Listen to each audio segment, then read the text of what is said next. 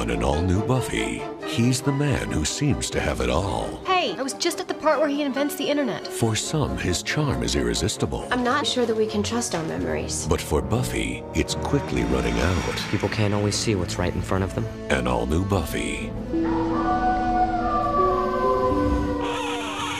Welcome to Chapter 11 Assassination and Infiltration, also known as If the Apocalypse Comes Beat Me. This is a weekly ish podcast about Buffy the Vampire Slayer where we take a look at each episode according to its original air date 20 years ago. And this week's episode is Season 4, Episode 17 Superstar. And might be trademarked by Saturday Night Live saying that way. We'll be talking about plot. We'll be talking about characters. We'll be talking about Jonathan and Jonathan.com. So spoilers are bound for this episode, every episode before it, after it, uh, the comics, possibly even other TV shows and movies. The apocalypse. Oh wow, I don't. I forgot the name of our house. If the apocalypse comes, beat me. That's beat me with a B uh, and an E. And a P and an M. Technically three E's. Welcome back, everyone. Uh, my name is Kelly, and I'm here with my wonderful co-host Stacia. Say hello, Hello. and Daniel. Say hello. I'm no Jonathan, but I'm doing okay. Yeah, yeah, that's that's that's accurate. Uh, and in the interest of full disclosure, we're recording this on March 22nd, right? It's the 22nd. Um, and I know the whole world is upside down, and I don't want to dwell on that because I think this should be a nice little respite from what's going on in the world. But I don't want to not talk about it because we can't not because it's affecting literally all of our lives. The plague that is COVID 19. So But by the time you listen to this, hopefully everything will be fine. listen, if it's still going on, we're in some shit. Yeah. Because you're not getting this for another month after we're done. so if it's if it is still relevant now, Yeah. as you listen, that's tough. well, stay safe. Hope you're okay, and uh, maybe you'll enjoy this. We hope. Anyway, so what do we do? We watched season four, episode seventeen, Superstar, which originally aired on April fourth in the year two thousand. Written by Jane Espenson. This is the eighth of twenty-three for her for this series. Last one was A New Man, and the next one will be The Replacements. We won't see her again until season five, which makes sense because we only got five more. So that's not. When you said that, I was like, oh my god, really? Season five? Yeah. Oh yeah, we're in season Yeah, four. and it's episode three of season five, so not too far. Uh, directed by David Grossman. This is the fourth of twelve for the series. Last one was Wild at Heart, and the next one will be the Yoko Factor, which I hope I is is good because I remember this episode being good, and we'll discover together whether or not it is. Um, there, what uh, what uh, happened in this episode, by the way, which makes it maybe not so great. Uh, we start off and things seem a little off. We're not sure Buffy's being attacked by a vampire, and she seems to not be doing so hot. She actually asked Xander and Anya to take one on for her because she can't handle it herself. And uh, it turns out that she's not really, she's the Slayer in this world still somehow, but not exactly super powered or at least appreciated. It's very unclear as to what's exactly going on. But we do know one thing that's Jonathan Levinson. We found that out for the first time, just so you know. Jonathan Oh, Levinson Really?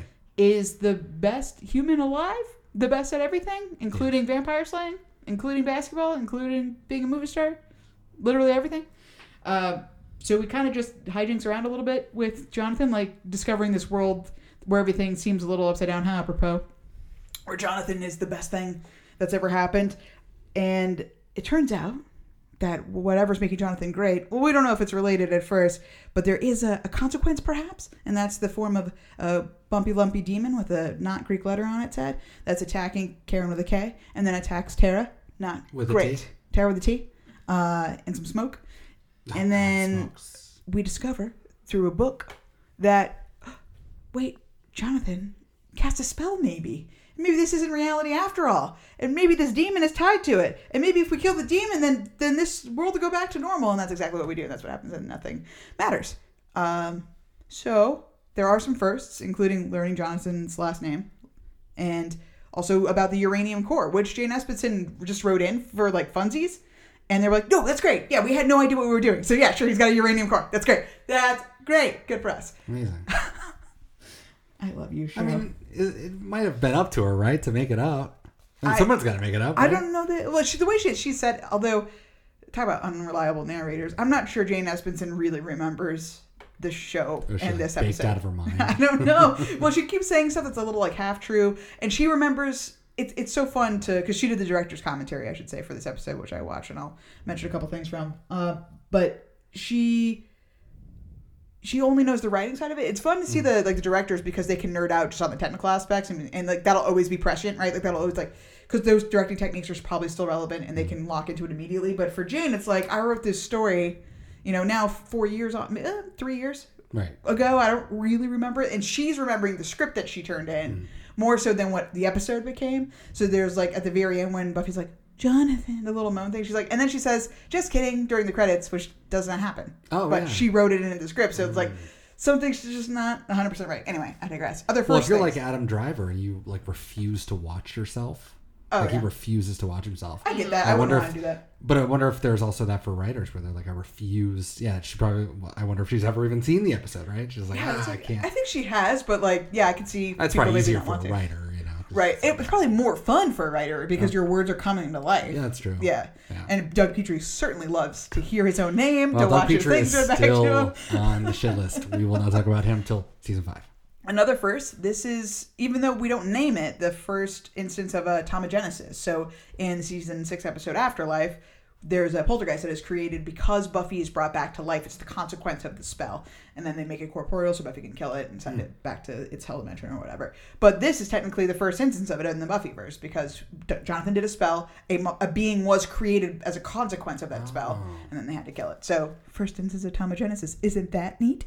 Uh, and Okay, but if Buffy could kill her Thaumogenesis and she doesn't die again, then how come they kill Jonathan's and he goes back to Nerd Jonathan? Well, the the definition in universe of Thaumogenesis is just that the being is created, not necessarily its complexity as like its relation to its spell or whatever. It's just that the sheer act of doing a spell, something is created from it.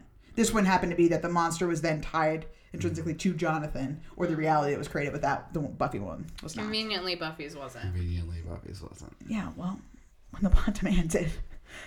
Uh, so Brad Kane, who is the voice of Aladdin, was also in the singing voice, the cartoon. From Disney. Yeah. The Disney movie, Yeah. Aladdin, 1993. Whatever, yeah. Mhm. Okay. Yeah, not the newest one. Sorry, the, Yeah. the original. No, I mean, like, okay, I, I mean, I'm there. Yes. Right, because it's 2000. so- Um, wow. and I'm sure I've mentioned this before because I would have mentioned it during the prom. He was actually he played Tucker Wells, the bad guy in the prom, but he does the singing for Oh. Jonathan in this episode during Serenade in Blue. So that was cool thing to know because I've moved on from first to fun facts Oh, fun facts. seamlessly without any kind of segue. Good, So- good. Maybe Uh, that's why I was confused. Professional. Another reason why you're confused is because Danny Strong does a fantastic job of lip syncing. Like, holy shit, he nailed it. Love that. You would never know. And also, Brad Kane's like uh, Jane pointed out in the commentary that his his speaking voice sounds a lot like Brad Kane's singing voice. So it, it just really worked super well. They also sent him a trumpet so he could mime playing, which I'll say he does a good, great enough job. Again, like I was I'm- sold. I, I did not think Danny Strong played the trumpet for one second, but he did better than than Seth Better Green than did. Oz. Better than Seth Green. Can't, can't and the rest of the band is playing. Like the guitar, I mean, he's playing the song. I'm Well, pretty sure. Maybe. So the guitar, there's no guitar in that song. well, I mean, it might be so low. He, as at least they all seem to be like playing to the song. They're a real band. This this band Okay. was something review that I should have wrote down, but I didn't. They, Yeah. They're a real band. Uh, but I- I tried really hard to find the guitar in that. Song. At least he's not just like there isn't. Oh yeah, yeah, doing the Seth Green. just like strumming. all the props that were made in this episode, all the Jonathan paraphernalia, the Johnny O's, all that stuff, Mm-hmm. were really fun. And apparently, Jane Espenson took a box of Johnny O's and took like posters, anything that she could get her hands on. But there was also comic books in Xander's room when Buffy goes to see Anya. There's uh, a bunch of comic books around too that are, like, you know, tales about Jonathan, I guess. Mm-hmm. And Dark Horse actually fabricated those. So the real comic book company that produces Buffy comics, or it did, uh, made those comic prop comics and inspired Jane Espenson to make an actual comic book about Jonathan called Jonathan, codename Comrades, about communist vampires. That's right.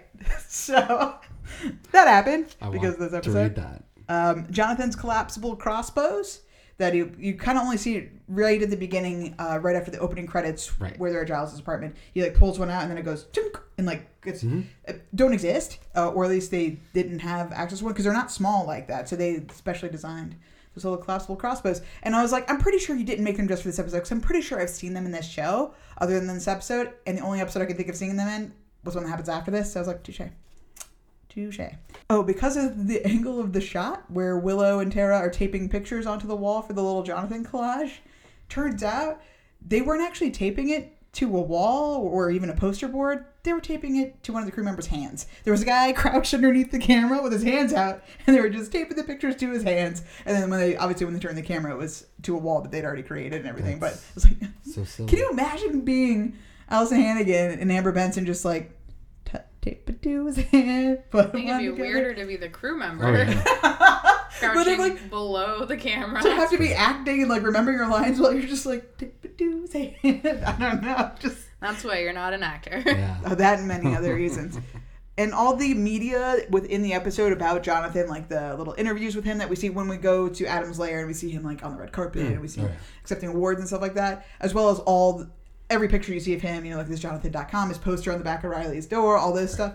That was done in like a day long photo shoot with Danny Strong before he'd gotten the script. So he had no idea what the fuck was going on. He hasn't been in an episode in forever and he's like, I'm in. This is great. so, what a great sport. So good. Um, and that's all I have for fun facts. But this episode left me wanting about things to talk about and and questioning reality. And I just don't know if I'm in the right mindset. If we, as global citizens at the moment, are in the right mindset for this episode. But it did leave me with a big question, and that is: Is Jonathan.com a real website? These musty old books have a great deal more to say than in any of your fabulous web pages. And I can say emphatically, it is. It is. It is, or was, but still is. So a guy named Jonathan Costello owns Jonathan.com. He has it. He created it around 2016 and mm-hmm. hasn't updated it since then. But it has w- two technically blog entries. One that says this is a test. Don't know if this is going to stay up here, but just just testing things out. And one that's about uh, programming languages. It says bool and pair are dual, and then goes on to a bunch of stuff that I don't understand. But one of the links on his website is his resume, and it's really cute because I'm pretty sure this is somebody who was in college because he's like projected graduation, uh, PhD in software engineering is 2022, and he's like I'm a student at UC Davis or you- you're right, yeah, USD, whatever, University of California Davis. Uh, and he says in his resume that he is the chief information officer at Costello something networks, and I was like, wait, that's his last name wait a second, he has his own company. He must have a family company, and he works for them because he's got to be younger, like Or just based on his resume. made it up. Like I, I'm running right now. Well, I had to know. Costello Family Holdings. I had to know, and it's real. As far as I can tell, it's real, and it's owned by his father and his uncle. Are we getting paid by, for this? Are And- advertising? He is the, the credited on the website as the chief technology officer. But what does this company do? You might ask. I am asking it. From what I can understand, it seems as though they just buy domain names. That's what I would guess. yeah, I mean, Jonathan.com is a great domain name to it have. is. But they also are the proud owners of PalmSprings.com great. and uh, Daycare.com, That's a good one. um, the LagunaBeach.com. So decent, decent. If you're so- in Laguna Beach, their CFO is Victoria Costello, who I believe is their mother, I, who used to run something sounds really shady called the American Birthright Trust out of South Florida. So Oh, out of South Florida. Yeah. yeah, I don't I don't know. Jury's out on Jordan Costello. Jordan, th- Jonathan did, Costello. Did they ever own Jonathan.com? Do you think? They still own it. They, No, I no, mean, no, it's no, in they don't. No, no. Did like, Buffy. Did Buffy own it? Oh, I doubt it. Like, did, did they actually, for the moment, you know, they'll sometimes do this. I mean, some Sure, some I- shows still, it's like Yeah. built into the fucking. Like, well, I mean, Westworld when it was still themselves. cool was like a huge thing, and that was like a way to solve the puzzle, and like they had all I kinds of still shit. think you can go to like the Walter White, you know, when you can give money, you can donate money or whatever. They built a fake website for Walt Jr. He made that website. to Oh, really? dad. And so many, so there's so many websites like that in Oh, TV sure. shows. But I just wonder if they're still around. Like, I just wonder if Buffy ever paid for it. I think you would do it today. I don't think you would give that up, or you'd be hosted on HBO.com, right, for Westworld. Mm-hmm. But like. Do you think that they ever bought it? Because that's pretty bold to just be like so. Jonathan.com. It could be a porn site. Like that seems crazy. That's a great point. Or the internet's so new. I think that's like- what it is. I think that it was so novel. Like it's just that- so funny. Jonathan.com, of Right. course, it's not his. I think they were they were okay with the gamble because it's the same thing as when we put fake phone numbers in TV shows, right? It's like True. They probably aren't real. T- they're more careful about that actually, than putting the fake phone numbers because people would and have called. So I think they're like maybe somebody will fucking go to Jonathan.com, but it's not worth us to invest the time. I think if you were to ask them today, they would probably say, I, "We should. I, we wish we would have bought it." Because then you could at least just have a splash header with the Totally. with him, you know, his shoe brand or whatever. Mm-hmm. It's like, oh, it's such a. It would, I can imagine it being such a fun website, but Yeah. but not in 2000. It wouldn't be awesome. No. It would just be a GeoCities website. Absolutely. But Space Jam still exists, so the Space Jam website still exists. Yeah. Oh, you haven't been there to the Space Jam website? Is it like updated for the movie that might not be? No, come on, you've never haven't done Space Jam.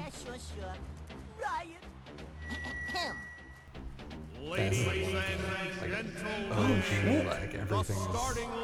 It's all still there. Incredible. Incredible. So that's what I mean. Like, th- how cool would it be? Did Warner Brothers forget they own this? No, it's, it's always comes back. Like, it's like uh, Heaven's Gate. Every five years or so, someone's like, "Hey, SpaceJam.com's a thing," and then the internet's like, "Hey, SpaceJam.com, let's do a thing." Shit. But yeah, I, mean, I don't know if the games are still. You need the show. Oh God, no. It's like downloading stuff now. It's like Shockwave's not a thing. You need the Shockwave plugin. Oh, see, I love this. I remember old websites in the day used to have these. Behind the jam. Wow. This is Space Jam. Incredible. Very funny. Let's all laugh at the duck. And that point guard, standing three foot three, four feet if you include the ears, co-captain of the Toon Squad, Doctor of Delight, Bugs Bunny. Thank you. Thank you. And now, the player coach of the Toon Squad, at six foot six from North Carolina, is Royal Airness, Michael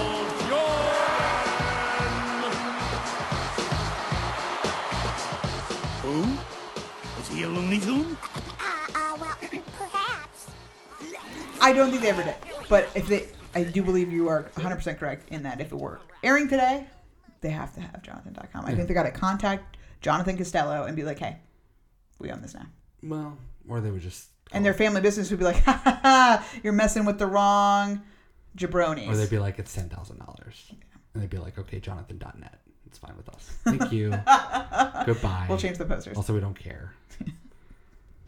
Uh, so that's all. That's all I, I've got for for good good news for good and great and good news because I don't know. I I remember I would love to get both of your opinions. I know that was a, a big download right up top, but I would like to ask you, Stacia, personally, how you felt about this episode.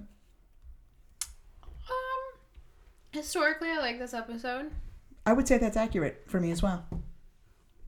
What about in the present? You know, I don't know that it's fair to judge this episode right now. Do you think that because of everything we're dealing with with the coronavirus stuff is like put you in a weird headspace and maybe not a receptive Jonathan as a superstar headspace? Yeah. Yeah. Yeah. I mean, I think this episode is still fun. For some reason, I remember it being more fun. Like the web of Jonathan goes deeper than it does. I don't even know functionally what that would mean. the deeper web of Jonathan. Deeper I, I kind of thought it was way shorter, so I, I liked how much time we got in the Jonathan verse. Yeah, Daniel, how do you how do you feel about it? I love this episode. Yeah? yeah, it's so, so fun, so funny, and it does it. Uh, why I like it is because I don't want to fucking spend a whole episode on the initiative. I don't want to spend an episode on Riley and Buffy. I don't want to spend an episode on Tara and Willow getting to know Buffy. I don't want to do any of that stuff. So instead, we get to have fun hijinks with Jonathan, and we get to just be like, "Hey, the faith stuff is done. Hey, Tara already knows your friends. Hey, Willow's hand holding with Tara, and everything's cool. Hey, everything's fine. We've moved along the plot, and we've done it in a super fun, creative way. That we then can move on to Riley having sex with Buffy for a whole episode. Oh, Because can you imagine having some fucking drawn out nonsense instead of having a, a sh- schmoozy Jonathan be like, giving life advice because it's funny when he does it because it's fucking Jonathan and the whole world is Jonathan's world, but all of his advice is spot on. Everything he says is great, but if you had to put that in a whole episode of like seriousness, it would be horrible. But to just have a funny character in a different universe, alternate universe, explain the same thing is great. I agree with your points, which is why I have to feel like maybe I'm just not in the mood for it, which is a bummer. Because if you ask me season four standard episodes, this was always in the list. Superstar always made it up there with Hush and Something Blue is just because it was so fun. Mm-hmm. And I was like, this isn't fun and it's taking forever. So I gotta feel like it's just my state of mind. But it's interesting that you say that it's not a buff. You know, we we didn't have to deal with the real guts of the Buffy Riley situation, but I feel like that was all I could see in this episode was them, them, them. But you're right. If if we didn't have this levity baked in because it's such a ridiculous thing, it would have been drawn out. And I mean, even Jane Espenson said as much about the episode where it's like we get to they don't need to have the conversation because we can just move on and and we don't need to do it. I mean, no Jonathan, but doing okay. and the Tara meeting the friends like it's crazy that we didn't reintroduce them but like i guess we just count faith buffy being in faith's body as them actually meeting but yeah you're right it's probably better that we just said fuck it and and even whatever whatever fake initiative bullshit is happening it's probably for the best that we don't dwell that we just keep on trucking and get through because like oh my god it's barely holding water It's- It's we've just- introduced a colonel. We like the U.S. Army is now officially. we're gathered around here. a dining table like i don't know what's going on Got the camera under the table. Like, It's just so bad. It's so I you can just yada yada it, oh, it away by having Jonathan walk in in fucking full fatigues. Like Oh, yeah. it makes no goddamn sense, and it's the best. I mean, it's just the fucking best. Yeah, I. Um, um, I mean, I get it. I feel the same way. It's like once you're finished watching, and I also do it differently than you guys. I sit there and I fucking take all the quotes, and there's so many great ones. There's so many like iconically funny images in this as well. And I just take screenshots, you know, for the website and stuff. If I'm just watching this straight, I can see sort of dipping in and out.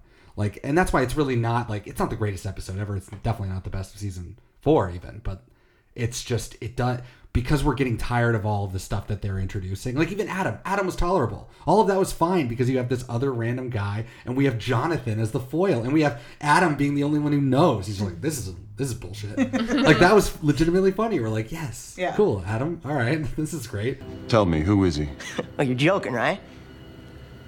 Jonathan is Jonathan. Look.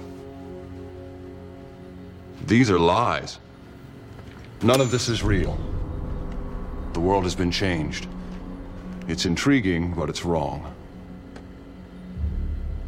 Feels okay to me. You're under his spell just like the others. I seem to be the only one who's not. Really? And what makes you so special? I'm aware. I know every molecule of myself and everything around me. No one, no human, no demon, has ever been as awake and alive as I am. You are all just shadows. Oh. So, what do you, what do you do now? Hey, you could kill Jonathan. Well, or you could try. The guy's like a dynamo of action. I don't need to do anything. These magics are unstable, corrosive. They will inevitably lead to chaos. And I am interested in chaos. But then he says a bunch of dumb shit.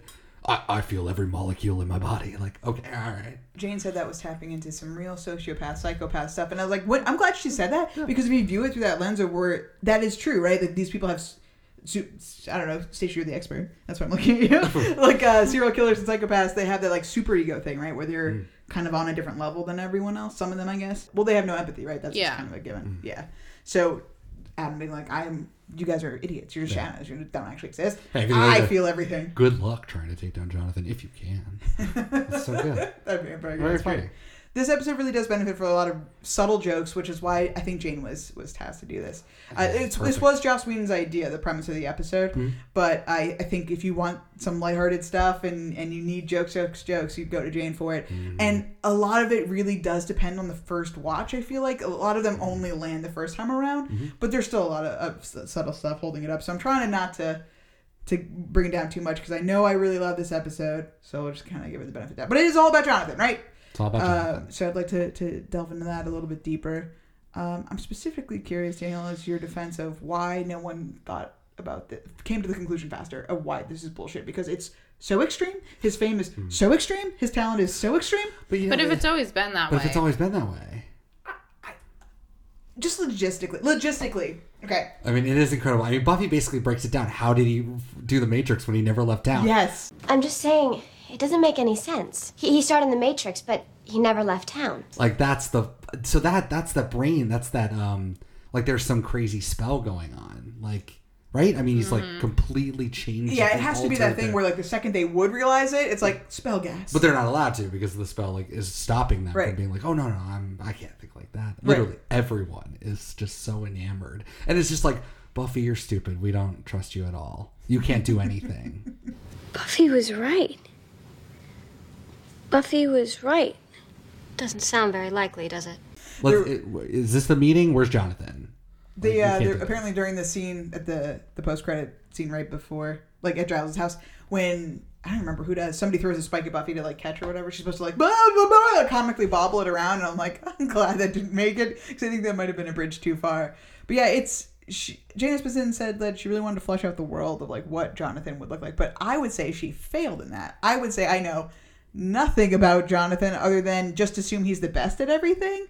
Which I get because like you only have thirty minutes really to like kind of discuss it, but like what did you want? I mean, how did how is he a star basketball player? It, like how So, is how let's is say he all these every things? childhood dream he ever wanted I came just- true. He's naturally good at everything. He's naturally good at everything. But I'm not even taking away that he's good at it. How do you have the time to do all the things at once? And if you could do anything because you were the best at everything, why would you just be following around Buffy and her friends? The man moistens his eyeballs, and we're having a meeting about it. Because he's the most interesting man in the world. Is he? Yes. Oh. Are 'Cause famous he has people not James allowed to have friends? He has James Bond's theme song somehow underneath him at all times, constantly playing. Do you think that's actually playing? Uh, no, in, well, in it's universe? definitely some type of. Well, is it That would James be Bond? hilarious. Like, is it a knockoff James Bond or the real James Oh, it's not the Bond? no. no. but it's so close that it's. Are you? Is it dicey? Did they have to pay for that? Like, And plus, they're like 10 second stings. I don't think that. That would have been a fun little thing for Buffy to be like, "Do you guys hear that music?" that would have been great. That would have been great. well, I just wrote down a whole list of why Jonathan is is the the most interesting person Yeah, in the world. can and maybe you've just forgotten James Bond theme song, of course. Effortless banter with uh, with Giles and Buffy. Uh, Willow is fawning all over him for his hacking skills. He got in there Oh, that's right. just like that, and you would have got there too if he just gave you a little more time. uh, what is it? The Nimzowitsch, the Nimzowitsch defense. Which is a real chess thing, by the way. Yeah, Jane was do that. sad that she couldn't get get it right. I think we have a plan. Buffy, you go in first. Let him get a look at his Slayer. Xander and... The Nimzowitsch defense. Let's see if I remember. Mm-hmm. Mate and four. You almost got me that time, Rupert. shoots up a crypt like it's nobody nobody's business. That's really Jonathan. I want to say this dude's rolling around. He's jumping around. He's kicking. That's him, right? He's no, doing- okay. So, and Jen pointed this out. That's they what had I like the closest match for a stunt person No, ever. no, no, no, no, no, no. But in the universe, Jonathan. Oh, yeah. The Jonathan character is jumping around Oh, and yeah, doing. That's impressive. Yeah. He's doing great. He's shooting great. Like I mean, maybe he can't play basketball and stuff, right? maybe he can't do any of that stuff. But I mean, he's like shooting stuff and punching people. He's doing great. Uh, he goes uh, tete a tete with uh, Spike. Oh, yeah? because he's you know he's afraid, he's afraid of nothing. Back off, Betty. It's Buffy. You big bleached stupid guy. Um, he has a, so many photo shoots to provide Tara and Willow with all of those photos. That's a lot of photos. It is. And in between all of that, they also decide to take like a mountain lion also and put it in there, like with everything Oh, in everything the else. collage. Yeah. Just so you know, he's ferocious. He's also He's oh, a beast. He's also What would ferocious. Faith say? Manimal. Dr. Jonathan Chase.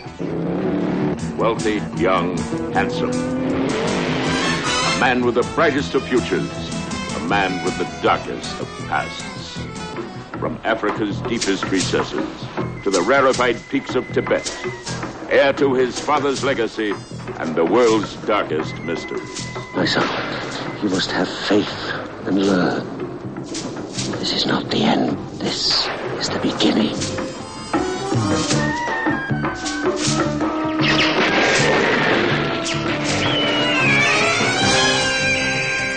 Jonathan Chase, master of the secrets that divide man from animal. Animal from man. Manimal. Wow. Yeah. he drinks out of large yellow mugs, only one sip before walking away. Uh, he's quick with an autograph, and he offers great advice to Buffy. In particular, when Buffy was like, "I know that Riley slept with Faith, but I know that he thought it was me," and he's like, "I know you know it, Buffy, but you gotta believe it." And it's like that's that's good advice. It's true. It's true, and that's she got around to it. Uh, he knew how to spell Karen with a K correctly. She was really excited Yeah. that he spelled it right. He she checked immediately and was like, "Yes, this is great. I'm a real character." So weird. I didn't. I did not expect her to like come back around and get attacked when she was spying on his fucking. Oh, out of this world, hilarious. Um, he's got he's got his own athletic shoe. Uh, later, we learn he's a professional athlete in literally every sport. He's a fo- uh, like I thought when he when she picked up the all the playing cards, he is the football player, the basketball player, the baseball player, literally every single sport. Yep. Um, he has his own line of comics, as we said. He invented the internet, started the Matrix without leaving town, graduated med school at 18, coached the U.S. women's soccer team to an Olympic Cup victory, has his own swimsuit calendar that challenges Giles and Riley's masculinity. Uh, Giles, do you have a Jonathan swimsuit calendar? No? Yes. It was a gift. Introduced a, by the colonel of, a, of the U.S. Navy, and Graham replies, "It's time that we brought out the big guns." He loads up a gun as he a- has a heart to heart with Riley, and then we cut back to him as he says, "People can't always see what's right in front of them while he's wearing a blindfold, about to shoot apples off of other guys' heads." Living human beings. living him, but he's going to do it. Jazz Night at the Bronze. We've never seen Jazz Night at the Bronze. At first, I did not know he was going to sing. I kind of forgot all about that. And we're just like, what like, a weird themed night in no, Jonathan like, universe. What a classy universe. He's just classed up the joint. Because of what's classier than jazz? Of course, uh, jazz is classed up the joint. But of course, he gets out there and he croons Serenade in Blue, and then fucking on the trumpet.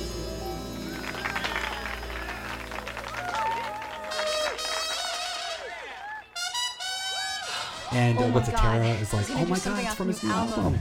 Which was So good. Um, all the women yell his name in bed. Yeah. Uh, obviously with the joke at the end, but Anya was Xander. Um, he knows the sergeant of Sunnydale PD by name, and the police are just performing a routine check his of his property. house Mhm, mhm. at all times. So what a service they offer to the rich and famous. Um, and then in Buffy lore, he crushed the bones of the master. He blew up the snake made of Mayor. And uh, Xander at the very end said, "I liked his clothes. He had really nice clothes." That's true. And uh, and I think everybody that that's Jonathan in a nutshell. Yeah. The most interesting man in the world. Thank you for that. That. Uh, what's what is delve short for? Delve is just a word. Thank you for that dive into Dive into- Jonathan's accomplishments. Yeah. That's I think everything. I, no, I think you did great. I don't know. I don't think you missed anything. And that's pretty much the whole episode. I mean, that's kind of what's crazy about it all. Yeah, it's I like know. that's all of it is just the gags, and then you get the final fight where there's like a threat of him pushing Buffy down into another huge gaping hole. Where do these things come from? And then he doesn't. Yeah. And then and he like stands toe to toe with that other monster, and then again he almost falls down the hole. Just like didn't we see? We saw this with um. Was it doomed or whatever it was when uh they were Well, that was the Hellmouth. So there's like that was the bit Oh, sure, but it was still the same like falling down and like I grabbed grabbed him or whatever. Oh yeah. know? Oh yeah. It just it shows her holding his foot too. It's like, oh, get out of here! It's so bad. So, anyways, he. I don't know what he really got out of it. They're still friends. Are we going to see Jonathan again? I mean, I know yeah, we see do. him, but not until season, six. Yeah, I think he's in a single episode of season five. Actually, it's the last time. Does he ever bring season this up six. again in the show? Is this ever a plot point again? I'm. I can't imagine that there's not a throwaway line at least Mm. at some point when the like the, the trio were hanging out that they don't mention that they they must because there's definitely the the episode where they repeat the day where Buffy's got to repeat that task over and over again and they're all kind of boasting about their their prowess and magic and stuff. So I can't imagine that he won't throw this in there. Mm. Yeah. but And he like did a Oh, or maybe not because they they're supposed to have forgotten. Actually, right by the end of it, the memories are all fading. Everyone forgets. Ah, true, true. So I don't know if we do actually mention this ever again. If everyone has forgotten, yeah. Unlike Xander, who lied about not remembering being a hyena, I think Right. that like legit, no one remembers. I feel like someone should write it down immediately. Yeah. In an- This like fucking a- crazy thing. Like an episode of TV. Just write it down. Yeah. Make a script out of it, you know? What a good story. What a great story, and thank you for that explanation. But I still, I think you missed one piece. Mm. I mean, you kind of touched on it a little bit uh, of why Jonathan's actually very endearing in this episode because he, d- when he's saying Willow, you would have gotten there eventually, or Mm. Buffy, all that matters is that you're doing your best. he means it so earnestly.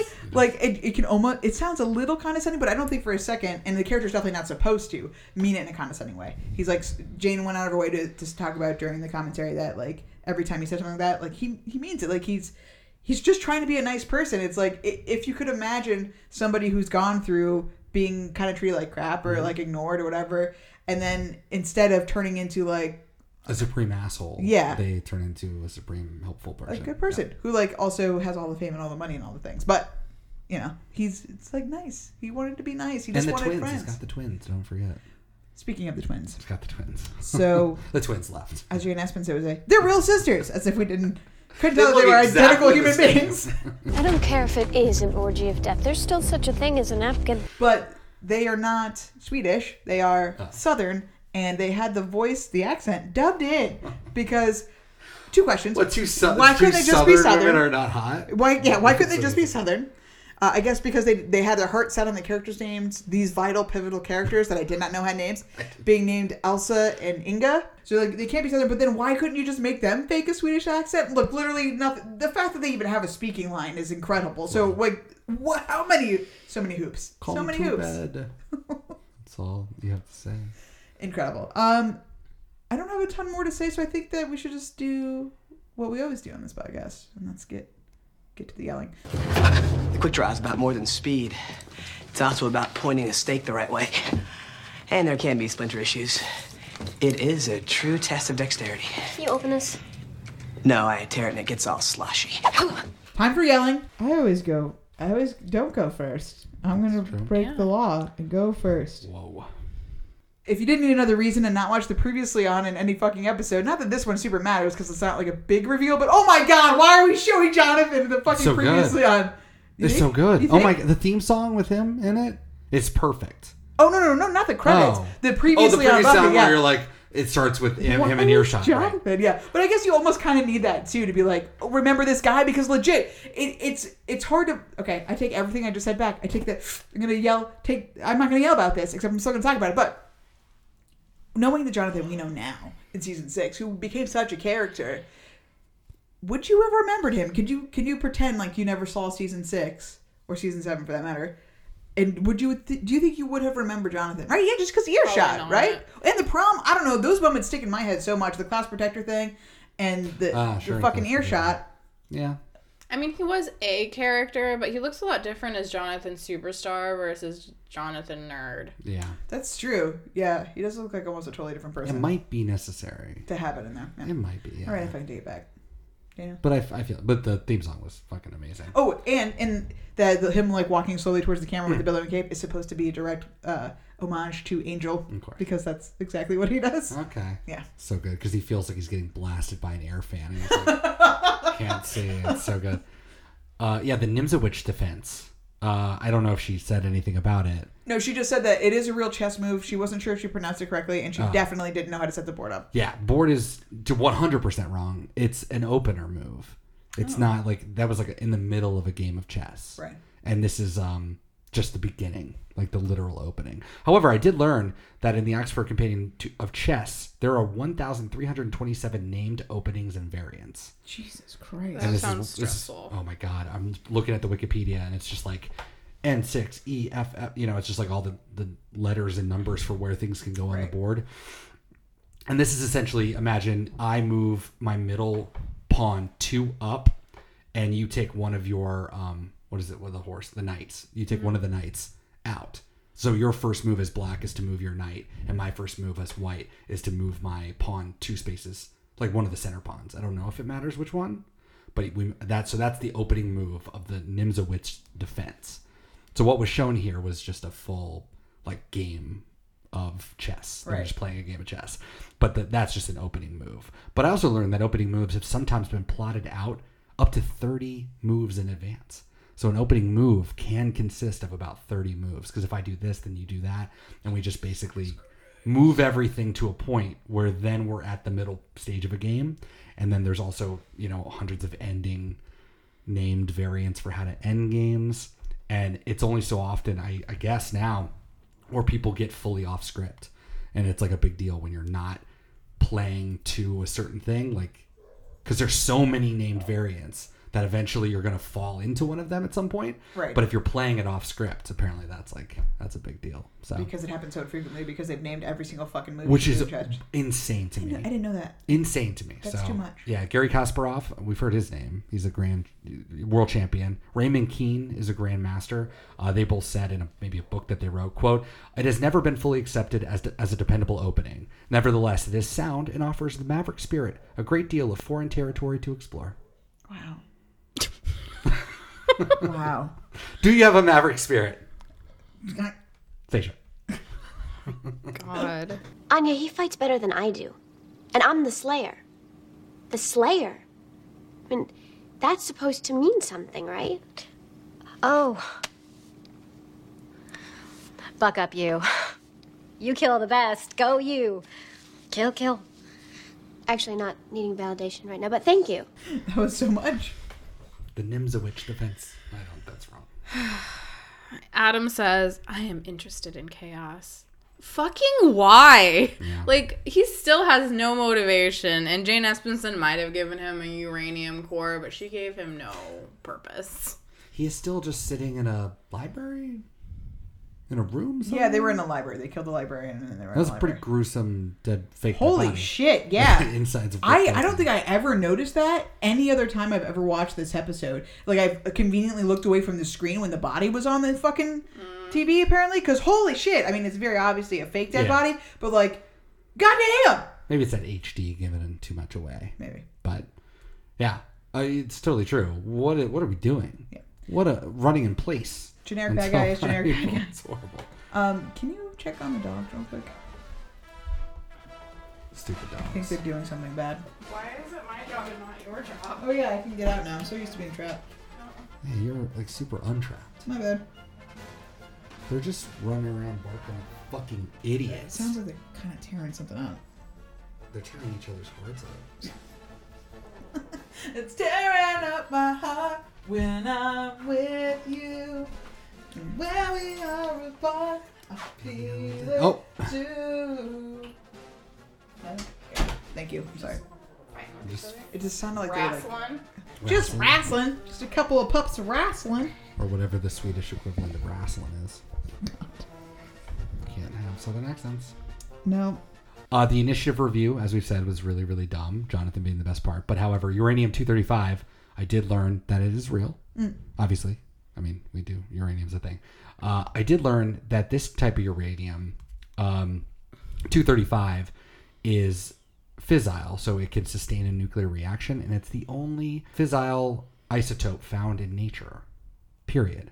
So, like, everything else has to be made in order to be nuclear reactive, except for uranium 235. So, I don't know if maybe that's why she chose it, just because it is natural. Um, and then when Jonathan was like, or when, what was it, Riley asked, how long, how long does it survive? And he's like, forever, basically forever. It's true. The half life is 703.8 million years. God damn. Wow. So essentially forever is about right. Wow. So you've turned yelling into facts. Mm. Thank you very much. I've learned so much. I like Facts Corner. That's great. Facts corner. Facts. Facts corner. Okay, I'm Learn Girl. You're not going away. Why aren't you going away? Why aren't you going away? It's fun to see Anya and Buffy interact. Yeah, they had a that was a great episode for Anya and Buffy. We definitely don't get them solo very often. Oh my god, when it's like about the prawns, or, you know, what was it? A world without shrimp. A world with nothing but. And then and then Buffy's like, Yeah. "Can you explain it?" No, you're messing it all You're- up. You're messing it all up. And then she's like uh, moving the pawns, and then Anya's like prawns. Anya, tell them about the alternate universes. Oh, okay. Um, say you really like shrimp a lot. Or we could say you don't like shrimp at all. Blah, I wish there weren't any shrimp, you'd say to yourself. Stop, you're saying it wrong. I think that Jonathan may be doing something so that he's manipulating the world and we're all like his pawns. Or prawns. Stop with the shrimp. I am trying to do something here. And the the look, I caught the looks. I was like, oh my god, she's like legitimately so mad. cool it with the shrimp. So, while we're on the subject of that scene specifically, well, this was over two scenes, but you know what I'm talking about. Why is Anya at Xander's place when Xander isn't there? So, can we conclude that she has. Do we know in? that she has anywhere else to live? Yeah. Well, we don't know, but she has like, been gone at convenient other times. Where is she? But maybe they just got done. He just went off to work. Question mark. So she's just like, I'm just gonna stay here Yeah. in the basement all day. True. Since that was a short one, I'm gonna go again. The Dingoes poster. What is this shit? I'm fucking. It's my show. I do what I want. The Dingoes poster. Okay. One of the Jonathan posters, as everything's turning back to normal, turns into a Dingoes poster. Now, we gotta assume that that poster's kind of fresh, right? Poster's fresh. I would- Oh, okay. So here's conspiracy corner. Okay. Are they still a band? Are they still a band? Did is they just Oz still in Oz? town? No, no, no. I don't think that. I'm not going that far. What if? What if they got a new guitarist who wears a werewolf mask on stage, I don't think West it- Borland style or something? Right. Buckethead. Oh my God. Sure. Buckethead shows up. Would Would you think that it's Seth Green? Do you think Seth Green's still here? No, I. I don't think Oz is still around. But I'm saying, did they replace him? I hmm. mean, they must have, right? If the poster is fresh, why why that poster too? Because like that just opens up some questions. Or maybe this is a really subtle way to be hmm. like, don't forget about Oz. You guys don't forget about Oz. Hi. Oh, that's what I was gonna say. I think it's just a recognizable poster. Or maybe it was just a really easy digital image they already had. Yeah, it's true. because the high tech zoom over replace is uh very high tech. I thought that was going to be a Lycos ad. Remember Yeah. Lycos guys? I do. The Sunnydale Times, uh, newspaper we've never seen. Oh, I didn't even realize black and white. Not us. The Sunnydale Times. We print in color. Oh, holy shit! Whose turn is it? I took two times. Yeah, you did. Daniel? Okay. Like a, yeah, come on, two in a row. Serenade in Blue, that was so good. I'm glad that they gave a lot of time to that whole scene. Oh, yeah, the whole that's bronze scene was so- bronze scene was so great. Uh, composed by Harry Warren in 1942. He also did on the Atchison, uh, Topeka and Santa Fe. Uh, Jeepers Creepers, Louis Armstrong used to play that. Uh, and you guys might know That's Amore. He also Oh, did the the um, composition for that. The lyrics for this were by Mack Gordon. He did At Last, which was a huge hit for Etta James, and uh, also Chattanooga Choo Choo, No which shit. is a, also a great song. Uh, this was uh, Glenn Miller Orchestra, though, is who made it famous. Uh, they had a movie called The Orchestra Wives back in 1942. Apparently, every big band had a movie, but this one was actually like good. People liked this one. Uh, it was number two song on the pop charts in 1942, and recorded later by Frances Langford, Paul, the Paul Whiteman Orchestra, uh, Vic Damone, who just passed away. We talked, yeah, Vic Damone, uh, Stan Getz, and then a lot of jazz. Stan Getz, uh, Benny Goodman, Dexter Gordon, and then Frank Sinatra on Sinatra swinging, Sinatra and swinging bass. uh, Sure. From 1962. Wow. Uh, not a lot of other people have covered it since then, or at least not on Wikipedia. So. Well, thanks. Serenade in Blue, excellent though, so Buffy, good. for bringing it back around.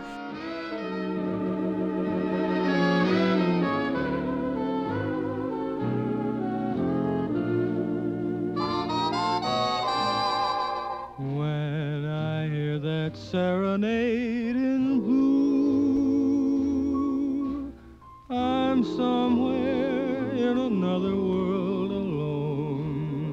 Apparently, that scene they only got two takes of each uh, view. So they got two takes of Jonathan singing it, and then two takes of Riley and Buffy. Mhm. So they had to do a lot of work to put it together. And um, Excellent job. Jane Espenson was praising Dross overseeing the editing of it because of having everything synced up with the music, especially too with him lip singing. And, and yeah, it's flawless. You Flawless. you would never know. Yep. Great job, show. Very good. And because yeah, when you needed to stitch it, you just move away to the, the crowd. I mean, our, our friends. Simple. Xander, don't speak Latin in front of the books. Librum incendere and expect. Sandra, don't speak Latin in front of the books. I love withering withering lines from Giles to Xander. We don't get oh, enough of them. See, you remember Oh. when he used to Giles is mean to Oz watch? It should have always been Giles is mean to Xander watch. That's true. Because that's And the that would have real- been About that fun. much. Yeah, that, that would be a check. Too bad we can't change anything. Can't go back in time.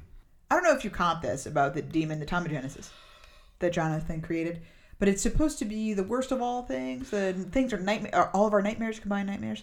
I have to say this is the most lame fucking duck demon of all time. Should I say this for the monster of the week? But anyway, I have a nightmare in my head of Buffy. There's like uh somebody who's a friend. He's like one of our friends, and his like skin is falling apart. He's like puffy. He wears like normal clothes, but he's like one of our friends. He drives a car. Oh, Clem. Clem. yeah, Is this Clem? No, but not hundred percent dissimilar. Clown doesn't have a beard, but yeah, he's like got floppy ears and Oh, like that saggy skin. Yeah. yeah, He's like his skin is falling off. He looks like a dog. Looks Yeah, like he does. oh, Yeah, okay. yeah. But uh, but they kind of the skin color though is very pale and Clem is really white. Yeah, like white, white. Yeah, And what color is this thing? Like he's like pink. pinky. pink and white. I feel like there's one just staying I just gotta say, too long. some guy with like slightly longer arms that's kind of just like around. Not And no. He also got taken down by Karen with a K, who didn't not even a fighter, and a little bit of smoke from Tara. Yeah, in a wooden door. Jane has In a wooden that door. too. Like he's, she even said, so yeah, like this is supposed to be a nightmare creature that, and he can't get through a fucking wooden door. And what he pounded on it all night, and then like one person walked down. He's like, oh, "Gotta go." like, what was this? Gotta say, Don't lackluster, ask questions. lackluster. Don't ask questions. Now, if slaying was a competitive sport, then I'd have a chance. You know, we could have figure staking and speed staking. I. Uh, sorry. uh, This just isn't my game. Anya, t- we learn a little bit more about her vengeance demon stuff because I mean, she wanted Buffy wanted to know about alternate realities, and she was like, "Yeah, sometimes I, you know, when I was uh, granting wishes, I wish they were a dog. I wish they were ugly. I wish that they were in love with President McKinley." And I don't know, is the McKinley thing just that he's old? Like we're just it's hey, it's an old reference. Anya's been around forever because I can find nothing about McKinley having any crazy affairs or you know the guy who shot him, killed him, wasn't in love with him or anything Right, like yeah. that. So Jane just what like, she that? didn't really elaborate. She just said, "I thought it would be a funny joke," but I think the joke is supposed to be the guy that assassinated okay. loved him for some reason. or just old. I mean, it was a I hundred thought years it was ago. just supposed to be yeah, like, like back in the McKinley administration. Yeah. like, that's just a, it means a long time ago. Right, yeah. That's all I can assume. I don't know, but it was He not did elaborated not on, and I don't. It's love yeah. him. Don't know. He loved anarchism Yes, Hmm. and not McKinley. and not McKinley. I think we can all agree that the Jonathan poster on the back of Riley's door Ugh. is a massive improvement from the Balls poster, and I wish it was still there. Inexplicably shirtless because he has to be. It's in his contract, and I love that they're still just playing the game with Jonathan. Just, it's just so wonderful. It's the, o- the only thing that could have made this episode better is Forrest. If Forrest was Oh, here, yeah. which is so sad that he's just not here. Where's Forrest? He that would have even- been fun just to see him in the background wearing a Jonathan T-shirt. Oh my god! Or just like talk to Jonathan. Oh, I'd give anything to have Forrest in this episode. It'd be so good. You know, he would have had the biggest crush on Jonathan. So the biggest crush, absolutely. hmm Maybe that's what they Bigger didn't do. than They'd be like, "Oh, now we're confirming." Yeah. Yeah, we can't, we can't do it. Yeah. Yeah, the last one I have is uh, Jonathan was said to have coached the U.S. women's team to the 1999 World Cup victory. Yeah. Um, he didn't do that. uh, the real women's head coach was Tony DiCicco. He died in 2017, very sadly. But this was the um, this was the one where Brandi Chastain kicked the penalty kick and ripped off her her shirt. Oh, Remember yeah, that? ki- yeah, yeah, okay. Iconic. Yeah, they made a joke about that Moment. in Fresh Off the Boat. Remember when like the littlest boy Mm. he was like, "I have to go to my room." Yeah. Okay, and I was just like, Because "Oh he- no." well, like Like it was into her. Oh, oh, oh, Yeah, oh, taking her. wow. Uh, She's like, well, I saw apparently that outside of the Rose Bowl where the thing was, they gave her a statue. They made a statue on the 20th anniversary last year of her, like you know, because that fucking That's shot awesome. of her, Oh, like, yeah. just in her sports bra, like ah, so good, so good, and I can't believe they gave her a statue. Brandi Chastain, That's Great. so cute. what a boss. Not enough lady statues, that's for sure. Yes. Well, I'd like to an update, and I think that there's something that we should talk about. Mm. So I'm curious if it's been added to our, our little dictionary, lexicon, encyclopedia. I don't know. Daniel, update the watches. Xander construction outfit watch no maroon jacket watch I didn't see it uh, Force Escape for Riley watch no and it pains me to say that uh, uh, Chips Ahoy yes uh, Buffy threatens uh, Spike because of his chip uh, and the butcher's blood yeah Yeah. Yeah, definitely. They bring up the chip. And see, Jonathan again, even with Spike, is like, hey, he's dangerous, man. Like, let's I know not, I know let's not poke the I know. bear. he's basically saying everything that the episodes have already said and he's like playing a character it's almost amazing uh, Daha from watch no but we do learn a little bit more about Anya and demon stuff pretty great you should lock the door for sure lots of barging in Jonathan walks in specifically at the very end Sandy watch absolutely not Michael Wick Amy Goth watch yes I would say yes because Tara does her smoke, Smoke spell, spell. and it's Xander does a spell where he lights the book on fire. Um, pretty much anything where not Willow doing it is is total or Willow helping is fine. Um, Books a Million, sure, whatever that book was, where they found out that they were being completely gaslit by the world that they live in. Did we get a title? What a dope book! No, no, we no no no. And all out of nowhere, fucking Willow's just like, "Hey guys, we're all being lied to." and just like how you kind of didn't trust Buffy, you're going to immediately trust me, um, which is damning on another level. They weren't very well organized. If they had all rushed at Buffy, they could have killed her right away. Thanks, Anya. That won't keep me awake all night. Uh, Streets Ahead, no, but we do get tons of new locations. Okay, great. Yeah, that's what I so was- many yeah. good locations. I mean, but nothing I, identifiable. But Yeah, we got a mansion. We've got. well, I guess we've already been in the cemeteries before. Brookside Park. And uh, biggest KO, no, except for Jonathan dunking on him in chess. Oh. And Giles being so sad about it. Karen with a K. That's what I wanted to say. Karen with a K. Not that it matters, and this is too late for the yelling. Nothing matters. COVID nineteen. Uh, Karen with a K is like, I didn't want to interrupt you, and then like comes in, but can you set my fucking book, please? Like, you already screamed at him while he. I didn't want to interrupt you, but I figured it was fine for me to interrupt. Well, looks like a date. No big deal. Just God gonna damn stare it, there Karen. creepily. God damn it, Karen with a K. Well, thank you for the update on the watches. Mm. God damn you, Karen with a K. Does it ever seem just a little strange that Jonathan is so good at everything? He's Jonathan. Hey, I was just at the part where he invents the internet. I think it's time to rank this sucker. Very obviously, Willow hacks. We talk about that slash something Wicca. This way comes. They're actual hacks. We haven't had an actual hack in so long. I can't even remember the last one. So we gotta get points for that. You do. And Tara Spell and Xander Spell, which you've already mentioned in your watches. Right. that's a lot. I gotta Right. give it an eight. It's a lot. It would be more if the plot depended on it. Which I mean, plot- Jonathan does a spell. The plot is had the whole nothing plot. to do with it. But no. But true, true. That no, that's a great point. That should have been on there too. Jonathan, I don't know. Yeah. We're doing spells. doing great. spells. And he will continue after I'm this. sure this will. is not. This is a, maybe his first alliance, but not his last. Yes. Giles sidelined again. This is a low season for for our faithful patriarch Giles, but uh, he hate he ate he ate the most buttered toast I've ever seen in my life, and inspired me to eat an entire loaf of bread with more butter than one person should consume in a night. So seven. What an inspiration. He also keeps Jonathan's swimsuit calendar underneath his big calendar at his desk. And no one's weirded out by what he does at that desk Where looking he's at like, that calendar. Secret calendar. Riley. Now, at first I was like, what did he even do? But when no one believes Buffy, when she's Mhm. trying to rally the troops and everyone's like, well, should we listen to her? She's pretty dumb. He he's, he He's stands like, up for her. But she's she's wrong. Yeah. But I've learned a thing or two about this girl. But I definitely know more about her than you guys do, who have been her friends for years. So No. I think we'll listen to her. But I, I, I do have to say that that was a solid move, solid move on his part, because I think that's a true testament of support and loyalty, right? Where it's like, I don't know what she's saying, but she's let's do what she says. Looks like Riley's just not as bad as we thought. Gave him a seven. Very good. I mean, he's definitely trending higher than Joyce ever did. We'll Give him that for That's sure. not hard. Monster of the week, as discussed, the nightmare supposed monster, fucking terrible. I'm not going to count Jonathan as a bad guy because how He's could we? How could we ever? Not in our hearts. Maybe maybe when he's part of the trio, but even then, he was always the voice of reason and like wanting to do the right thing. In Was the he the trio. bad And guy? he got murdered. He oh, did. He did get murdered. Was he the bad guy in earshot? What was the bad guy in earshot? Technically. But also, no, it was the, The- cafeteria lady. Oh, Yes. right. And With I the think it food. might have Right, even right. thrown in the unnamed telepathic demons. Yeah, yeah. too. Sure, sure, sure. Yeah. That's right. He was just part of part of that whole thing. Yes. All right. Relationship goodness. Or, oh, I didn't tell tell you what I write for for.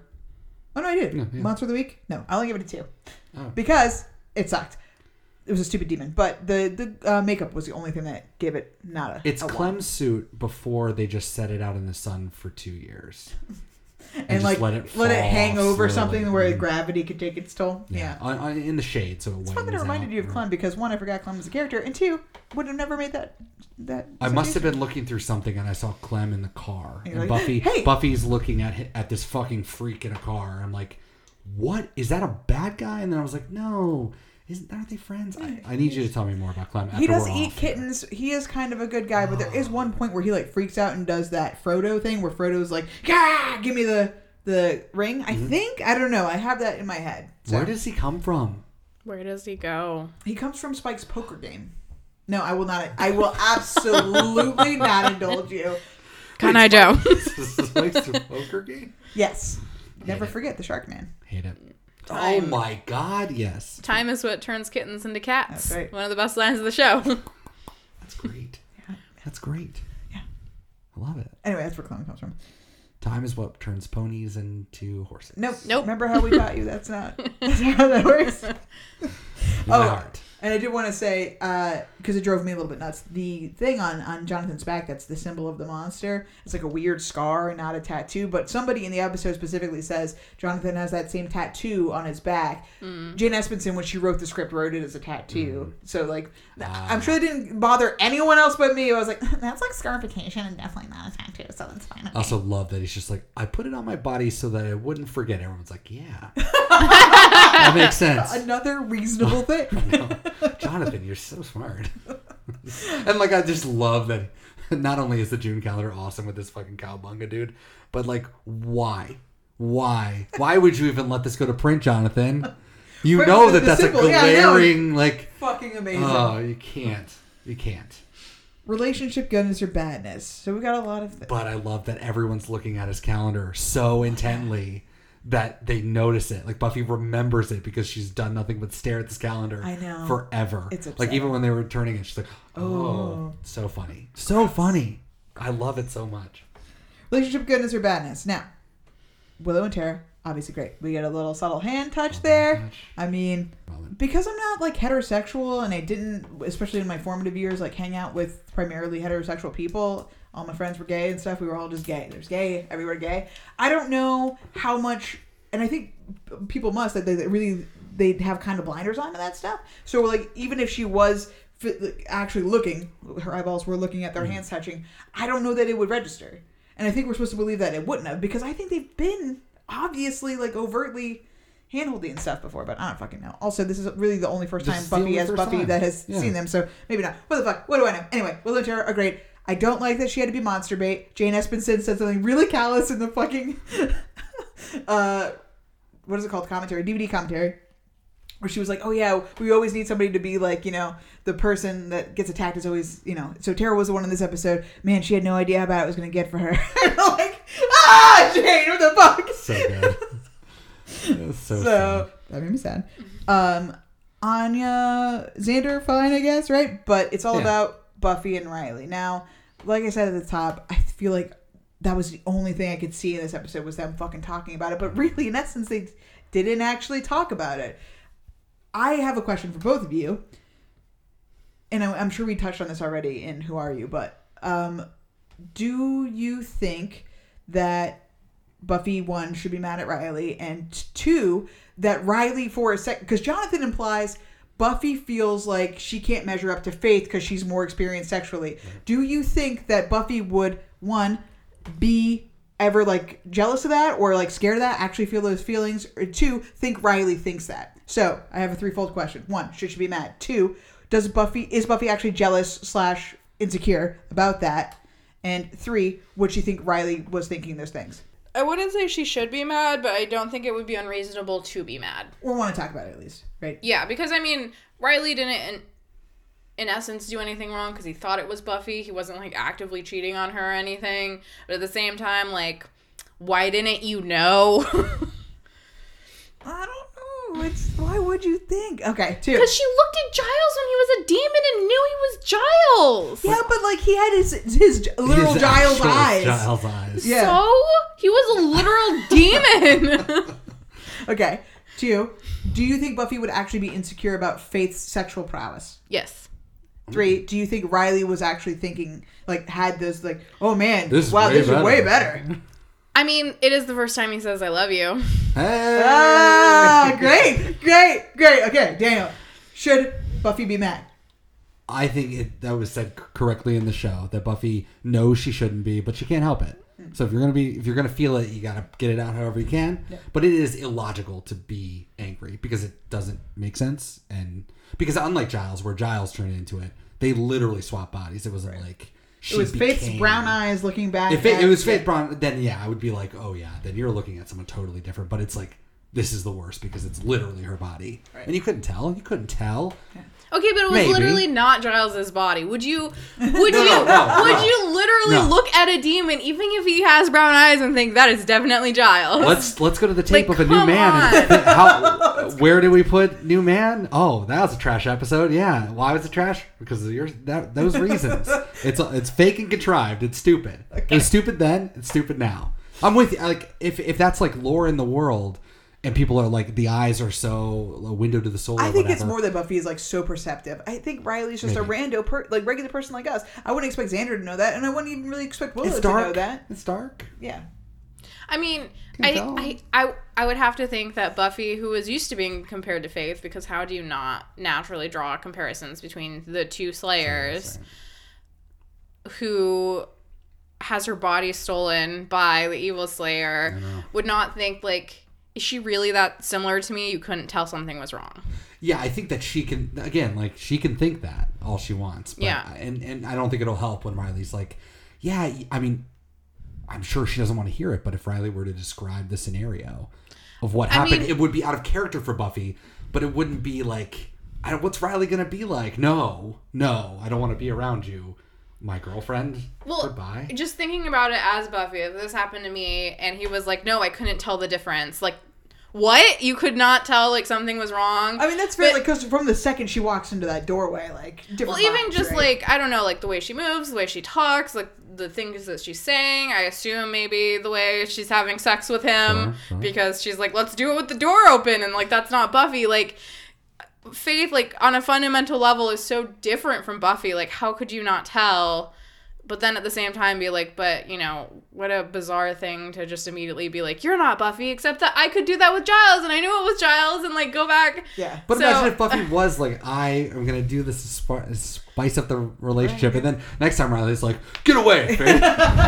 get away, demon lady. But see, Starts could be a fun punching joke in their Faith. like- Like, are you sure you're not Faith? Are you sure you're not oh, Faith? Are you oh, sure it's you're such not a Faith? good. In, in, well, in a healthier relationship with like maybe adults, they could have fun with that. They've but been they're together not. longer 'cause, They've like, been it's together been for four five months. minutes, and Faith is like just the worst, the worst person to come around and fuck Buffy's shit up. Yeah. and she did. She fucking fucked it all up. It might be one And of I those things good. too. Like part of it is just that it was Faith. Out of everyone it could have been, it had to be fucking And Faith. faith in my body. I'm sure it's a lot of that too with Oh, Buffy. It's just like I'm not even mad at him. I'm mad at like just me. was such a huge violation, yeah. Yes, they're right. it- Totally. Jesus. Yeah. Yeah. I think you know what? I'm glad that we just hashed that out a little bit, and I still have my, my follow up two and three question for you. But um, I, I I think that does make this episode even better because of what you said. Where like we didn't have to have that whole conversation Mm-hmm. because I think Stacey, you're absolutely right that I'm sure within her head she's like. How could you not know? But like, also I get that you couldn't. Okay, but how could you not know? So instead of doing that and blaming Riley and dragging it out and him saying what we've said, it's just like, eh, fuck it, let's just dance. Yeah. Okay, so number two, do you think that Buffy would be insecure I think yes as well. about Faith's sexual prowess? yes, just because of the comparisons constantly between them. Yeah, that's fair. So I think everything Yeah. would just make her think. Maybe she doesn't always care, or she can just like write it off. But again, deep down, I think that was with Faith, it just cuts Hmm. more than other stuff. Do you think Riley thought it was better? I who know I don't know, but I think what what Stacia said was I mean, that was great. was fantastic. Fantastic off the So- dome because I did not think that for a second. and very funny, and uh, and it's true, right? Never said it before. And does Buffy know that he said it? No, so that's still I don't- up in the air. Well, that's what Jonathan was saying. Like, you got to tell her, but I don't think we did. Like, the whole point and was of they didn't tell. course, Jonathan, because he's the greatest man in the world, knows. Riley was like, "Hey, man, I told her that I loved her," and And it but turned out it was fake. But Faith. she doesn't know that, right? right. So Jonathan knows everything, and just gets that the heart to heart. Like, you gotta tell her, man. You gotta tell her. Okay, well, So good. relationship goodness to madness. I gave a six. Oh wow. Because it was a roller coaster of emotion. I don't really know what's happening. And yeah, Riley didn't actually even say at, at the end of all of it. Like, I know sh- we don't need to talk about it. You could have took one second to be like, I love you. No, it wasn't the right moment. You gotta That's wait. You gotta wait till they fine. have sex on them. Whatever. the orgasm wall. That's where you Episode- say I love you. Oh God, Sorry. that's gonna happen. Uh, episode specific. Not a quote this time for me. This the the gag of Buffy making Jonathan's coffee. because we don't know until right at the very end. We're like, she's she's stirring the coffee. She puts the cream in. She puts like way too much sugar in it, and she's like, ah, shit, okay. And then after she's all done stirring it, hands it to Jonathan because it's like you think she's making coffee for herself, but I don't know. It was such a simple little gag, and it was so fucking funny. And then in the commentary, Jane Espenson said that was Sarah Michelle Gellar's idea. I was like, fucking fantastic. Was this at the coffee shop? Mhm. Yeah. Oh, okay. Yeah, I remember when she was like pouring so much forever? Yeah. so much. Yeah, uh, and also that scene in So maybe co- that's why you took only one sip. It was like, oh, this sucks. I mean, it could be. It could be. um, that scene was actually supposed to be them walking down the main street with you know Sonny Slim and everything, and people going by with like I heard Jonathan shirts and all Oh, that it's stuff. just so much better with the band. But it was raining, so they couldn't do it. Ah. And also the scene of Karen with a K. Um, they were when they go back to the mansion. The sergeant's talking like, "Oh, thanks for coming by, whatever." Yeah. That was supposed to be at the site where she got attacked. It was supposed to be outside too, but it was raining. Oh well, so but everything better, you would better never- for, yeah. and also raining. That was all nice. That worked really well Yeah, I thought it was for for Karen being out there getting attacked. Yes. But I love Jonathan just leaning up against the wall and just having the banner in the background. You can do anything you want, Buffy. that's. I mean, maybe that was planned all the time because that's so good, so iconic. Ah, I love it so much. Anyway, that little joke, I give it a five. Oh my god. so 35 for the episode, Oh. uh, which puts it at number 13 for the season of 17. So pretty low. Right above Harsh Light of Day and right below Doom. Even after all this talk, I know I can't on the fly like you guys. You're so willing to accommodate change, but I have doomed. Harsh light of day and doomed. In the middle of harsh light and day and doomed. Whew. look. Blame You're gonna. coronavirus. I know. Well, I do blame and I will regret this later, I'm sure. This but it, is you know, this is fucking science. school okay? bad, You cannot doctor school hard. science on the fly. Okay, you guys can put stuff willy nilly because just a matter of do I like it better, do I not like it better. That's all you got to do. Okay, I have work to do, and I cannot change it. Simple maths out of your Out of my grasp. out of your Stacia? really struggled with this one because historically I really like this episode. This time just made me sad that we don't have a Jonathan who can cure this virus for mm. us. Oh, Jonathan. He, co- well, he went to med school too. exactly. He could. He would have been in there. fraud, right? He would have been doing it. Could have been. No, I think in this world it's real. It's all real. It's real. I mean, this is real. Clearly, he was singing and playing the trumpet. That's true. It's all real. That's a good point. I looked Yeah. real. Okay. Anyways, so I struggled with where to put this because I don't want to put it too low because I know I do like it historically, but at the same time, I don't know. You just I keep put an asterisk next to it. I, I didn't COVID grade on a curve. This is the COVID score. Yeah. Um. So yeah, I graded on a curve. So I put it at thirty out of seventy-three. Oh, see, that's high. Yeah, that's good. I mean, it's high-ish. It's high middle. It's on the higher side of middle. Yeah, I mean it's pretty it's pretty right smack dab in the middle. But uh it's below gingerbread and living conditions and above earshot, which I thought was nice, and graduation day part two. You put this above earshot. I did. Mm, disagree firmly. And graduation day, disagree firmly. Yeah, Yeah, I'd have to disagree on those two. Yeah. I number fifty-two out of one hundred and thirty-seven. Uh, like Fear itself, which I was thinking about where to put it. Fear itself is also this episode. Mm. It solves and moves our plot in a creative, fun way that doesn't require a lot of talking. And if you are talking, it's under the context of what a fun, zany episode we're in. So Fear itself for me was number 53. This one's 52. I think this one, just Jane, makes it better than Fear itself. So 52, it's very good. And also very, I, I noted like, it's all very dreamy. There's a lot of restlessy vibes we've talked about this season, just like weird sort of staccato rhythms, weird dreamlike things happening. I don't know if they like purposefully did that kind of stuff to lead up to Restless, but Oh, I cannot imagine they did. I don't know. I don't know. It all it seems a lot more thought Well, out. maybe. I mean, this like time the around. idea even of Hush that was like a dream of Joss Whedon. just so, little yeah. things happening. That's so lots of plays on words, lots of great dialogue. It's it's such a great, great, great episode. Um, but it's not that great. Fifty-two. Middle. Yeah. High middle. It's like you. Thirty out of seventy. Like that's it's about the same. Yeah. Yeah. Well, I'm glad we talked about this, and I'm sorry, future me, uh, that I ranked this so low. I'm sure in the end I'll regret it, but like, like I said, can't change the facts. as We have they one every year. School hard. I only have eyes for you. And I mean, d- the Dark Age. Dark and, Age uh, compl- completely ruined I mean, I think I would argue that Dark Age was a huge benefit to this podcast overall. Oh, huge benefit to the podcast. I thought you were about to say Dark Age is better than Superstar. Oh God, no, no, disagree. But at least we can say that this episode's in the book. Superstar over. We never have to watch it ever Would again. we rather rewatch Superstar again next week or uh, watch uh, Where the Wild Things Are? Easy call. We watch. This What's more again. Oh, so, nice. um, please do join us next week. I mean, you don't have to. I would get it if you skip it. Uh, where the wild things are. Season four, episode. Oh, we're gonna 18. dunk all over. it. It's gonna be fun. I think it will be fun, just because it's awful, and we'll have at least lots of things to yell about. I would think so many things to yell about. So please join us next time for where the wild things are, if you can stomach it. Uh, until then, Stacia, do you have anything else to say about this episode, Superstar? I do not. Daniel, do you have anything to say about this episode, Superstar? No more. F- no more final thoughts from me. Okay.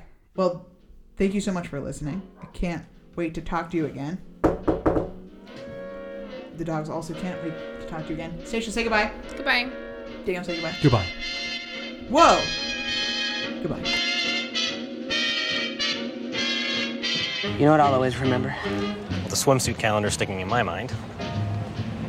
Not in a good way. I'll always remember the way he made me feel about me. Valued, respected, sort of tingly. And now I'm just empty. Poor Xander. I guess Jonathan hurt you most of all. Um, except, of course, after Tara. Did anyone else feel way too tall? I felt way too tall. I liked his clothes. He had really cool clothes. Hi there, Tex, what you say? Step aside, partner, it's my day. Bend an ear and listen to my version Tennessee excursion. Pardon me, boy, is that the Chattanooga Choo? Yes, yes, track 29. Boy, you can give me a shine. Can you afford to board Chattanooga Choo Choo? I got my fare and just a trifle to spare. You leave the Pennsylvania station about a quarter to four. Read a magazine. No Jonathan, but doing okay.